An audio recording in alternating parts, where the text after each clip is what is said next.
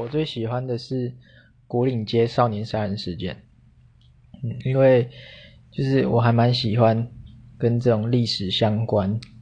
然后有点年代感的东西，对，所以我蛮喜欢它一些复古的场景啊，日式建筑，还有一定要用收音机才能听的广播，还有那个年代的撞球馆，对，然后它还。包含了很多我喜欢的元素，比如说，比如说校园，还有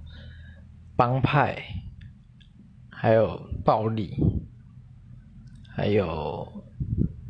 一些社会议题，还有各地方言，嗯，然后我觉得不知道为什么老电影都比较有一种比较真实的感觉，所以就很喜欢。